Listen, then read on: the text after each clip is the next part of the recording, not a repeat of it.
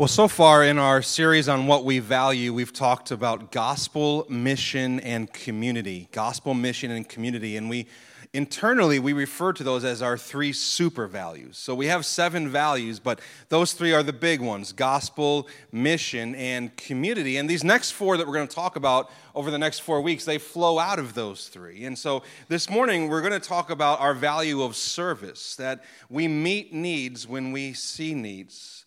In May of 2010, it was a really special evening over at Word of Life Assembly of God in Baldwinsville.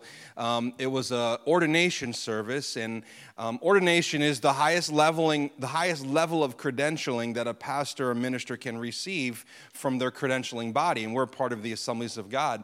Now, I was previously ordained with Elim Fellowship, but at that season in life, now 20 13 years ago, I had made the decision that I needed to transfer, or wanted to transfer my ordination from Elim to the Assemblies of God.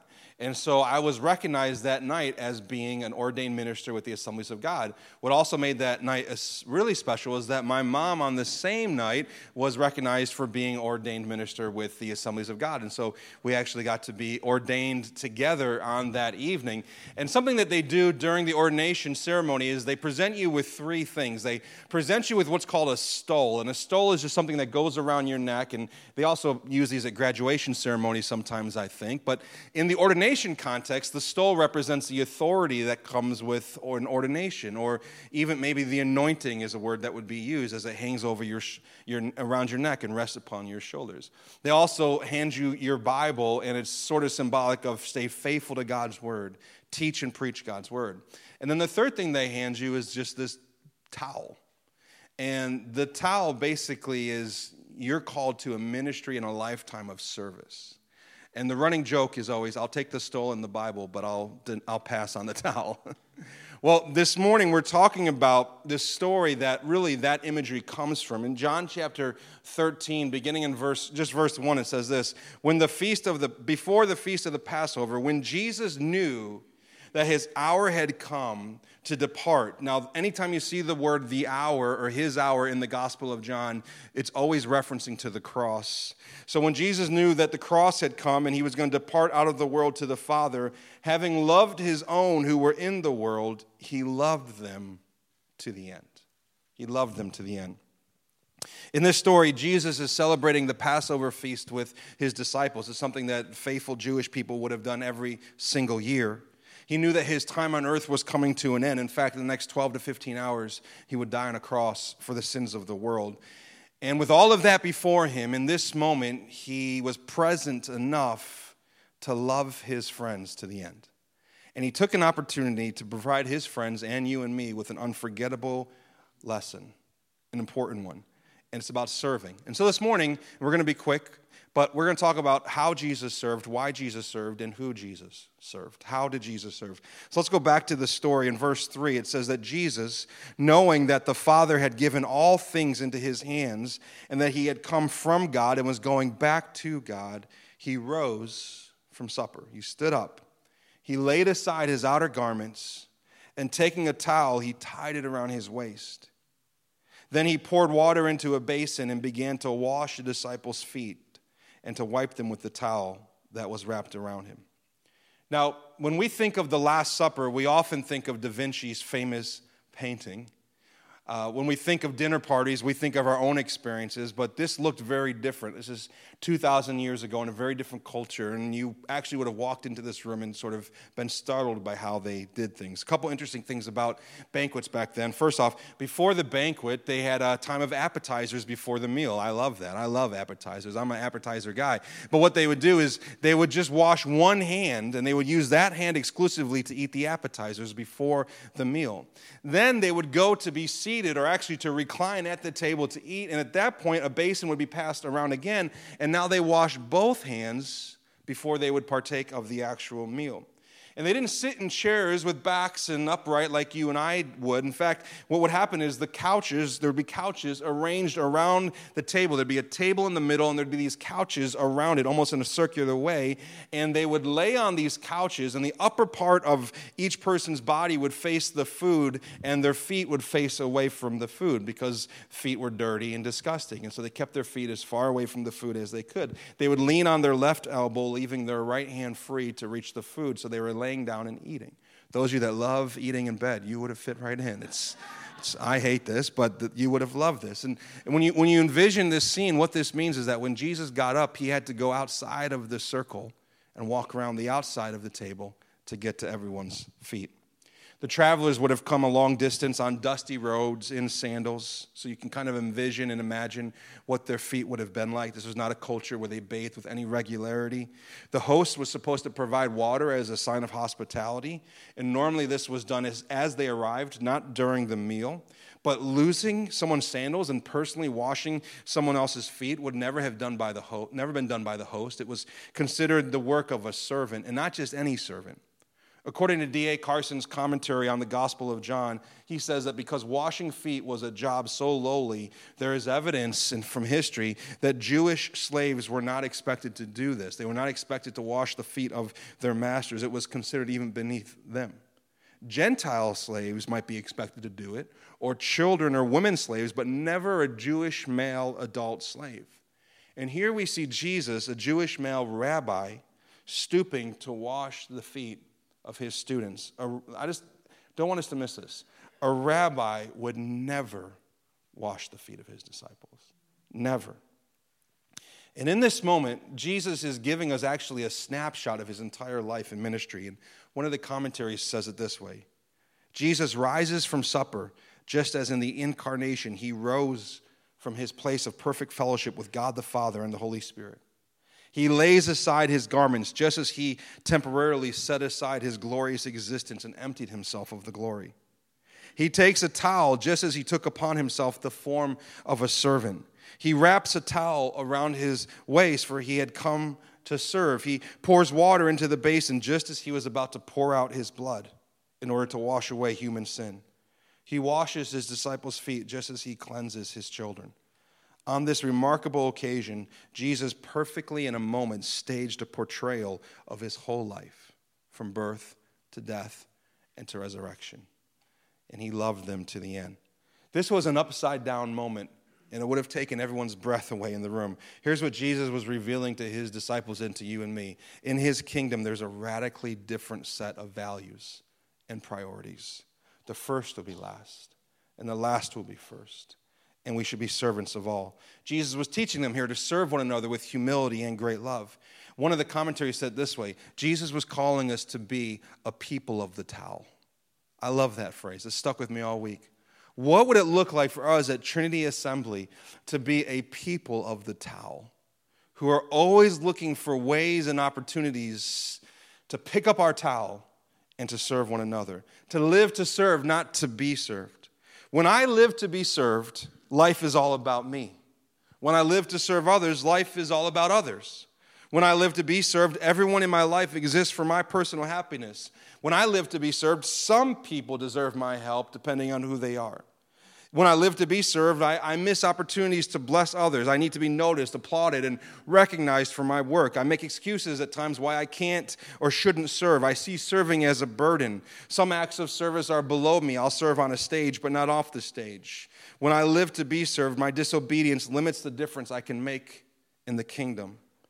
And when I live to be served, then I'll serve only when it makes me feel good or advances my agenda. But when I live to serve others, every person is loved and valuable, even my enemies.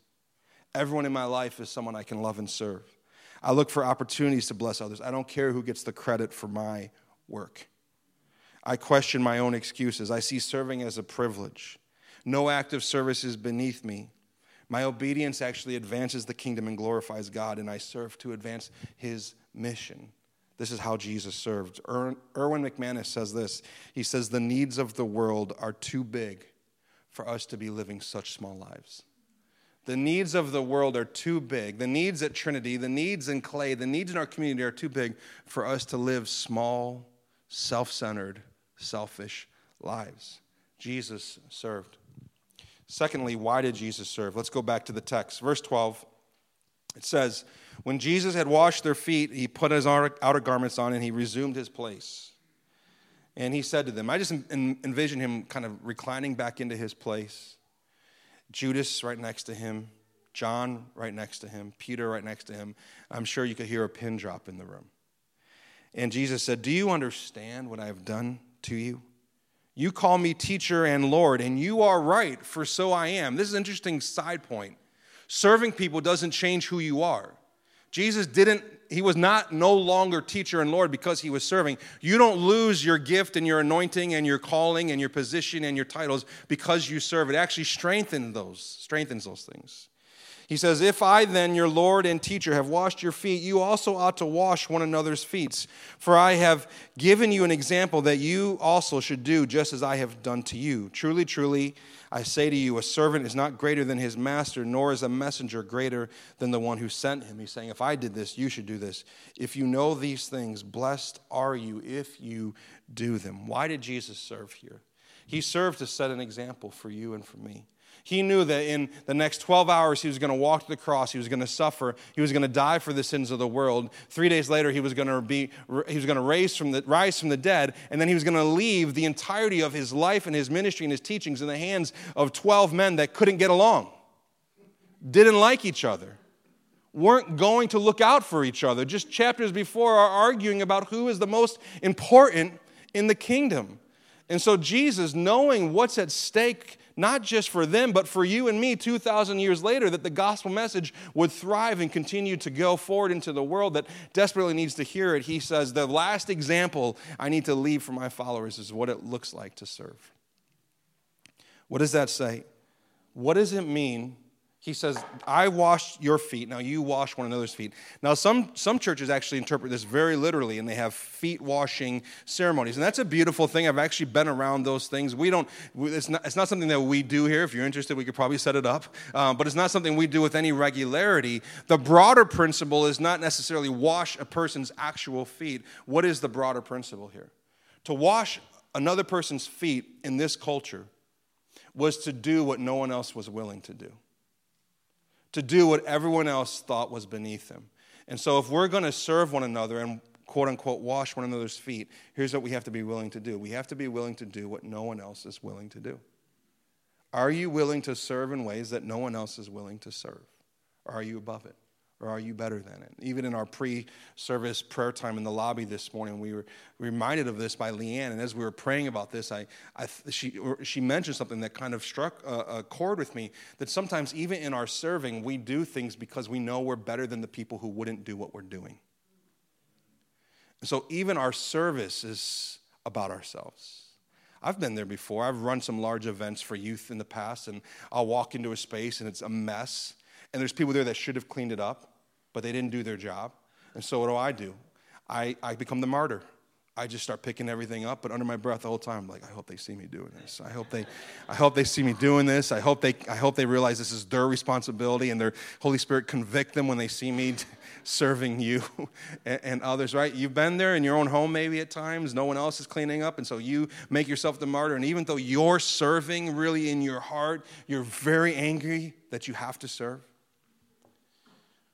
To wash one another's feet is to serve one another selflessly in humility and don't need to be noticed or seen. We serve one another. And then, lastly, this morning, I just want to point out who Jesus served. This is my favorite part of the story. I'm going to ask Pastor Antonia to join me. Just think about for a moment who was in the room and whose feet Jesus washed that night. I want to just name a few of them James and John, the brothers. He washed the feet of these two brothers who he called the sons of thunder, somewhat because they were ambitious. They wanted power. They, they were the ones who, either themselves or their mother on their behalf, went to Jesus and said, Hey, can we sit on your right side and your left side when you enter your kingdom? And they wanted power. And as Jesus sat down and watched James and John's feet, I just have to think that their power idol in their heart began to melt. They realized, Boy, if Jesus can do this, then what do we love power for so much? I think of James the zealot or Simon the Zealot and Matthew the tax collector. And the reason why I think of these two men is because politically speaking, Simon the Zealot and Matthew the tax collector were on opposite ends of that spectrum. Simon the Zealot was one who said, We're going to overcome the Romans through force and military. He used to be a zealot. That was a sect of Judaism where they thought we're going to actually have to use the sword to fight off Rome. And then on the other end of the spectrum, you have Matthew, who was a tax collector, who was basically in cahoots with the Romans. He was a sympathizer of the Romans. And yet Jesus called both of them to be his followers on opposite spectrums of the political, or on opposite sides of the political spectrum. And Jesus didn't say, I'm only going to wash this guy's feet because this is the way I vote, or I'm only going to wash this guy's feet because this is the way I vote. He washed Simon the Zealot's feet, and he washed, washed Matthew the tax collector's feet. Thomas was in the room. I actually think Thomas gets a bit of a bum rap. We call him Doubting Thomas. I think we're a lot like him. But still, Jesus washed the feet of a man who would say, I'm not sure I believe. Against all the evidence, I'm not going to believe.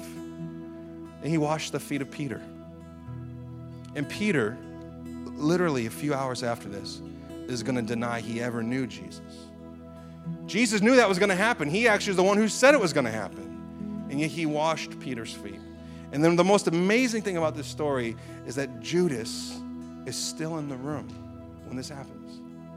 He hasn't left yet. Judas, this man who is about to betray him with a kiss and, in a way, bring unthinkable pain into Jesus' heart and to his body. And yet, Jesus, fully aware that the devil had his way with Judas, gets to Judas' feet and he washes his feet. It's amazing. But more than all of that, and more than them, he served you and he served me. Because Jesus didn't just pick up his towel that night, the next day he picked up his cross. And he walked to suffer in our place. And because of that, we can serve joyfully. If you feel like, oh man, serving is, uh, uh, it's a struggle. I tried to serve in the past and I wasn't appreciated and it's, and, and, and it's hard to be a part of a team. Of course it's hard to be a part of a team. We're humans. We, we upset each other. We, we bother each other. I understand that. Or, or I, have given so much and I'm tired now and I don't want to keep giving. And, and when we struggle to serve, we can look in two directions. We can look back and see Jesus on that night washing the feet of his disciples, loving them to the end. But we can also look forward and find motivation to serve joyfully. Earlier this week, I was I, I came across this video of the Oklahoma softball softball team. They, they won uh, they won the World Series of women's softball this week. They they have an NCAA record 53 games in a row they won. Listen, to win 53 games in a row in baseball or softball is unusual. They're a special team. In this past decade alone, they've won, I believe, six national championships 2013, 16, 17, and now three years in a row 2021, 2022, 2023. And they were interviewing these three Oklahoma softball players, and they said, How do you deal with the anxiety and the stress of being number one and having this winning streak? And every single, every single one of these girls gave glory to Jesus. And it just like took my breath away listening to them. And the last one who spoke, when they said, how do, you, how do you deal with the possibility of losing? She said, Even if we lose, even if this doesn't work out for us, she said this. She goes, This is not our home. This is not our home. She said, We have, in, and this phrase just like stopped me in my tracks. She said, We have an eternity of joy ahead of us. An eternity of joy. And so, when you have the opportunity to take up your towel and wash the feet of someone who thinks differently than you, believes differently than you, someone who's even hurt you, and you're struggling to find joy in serving them, that's very human. But we also have the opportunity to look forward and say, I have an eternity of joy waiting for me. So I can serve well now. I can serve now. Because for all of eternity, I'm going to be led by Jesus into ever increasing joy. And so I can wash the feet of others. Let's pray together this morning.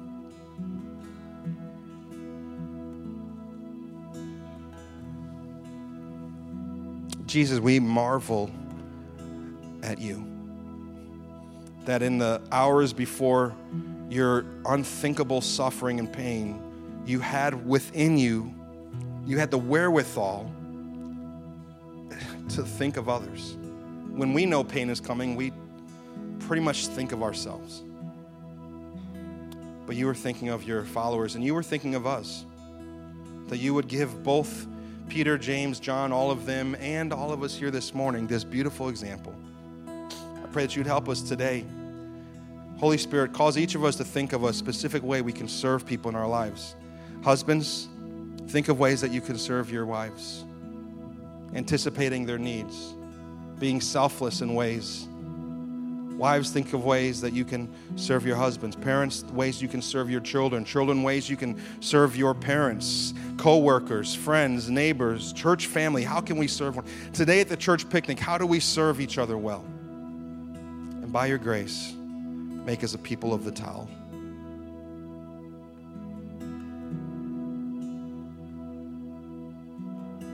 In your name we pray. Amen.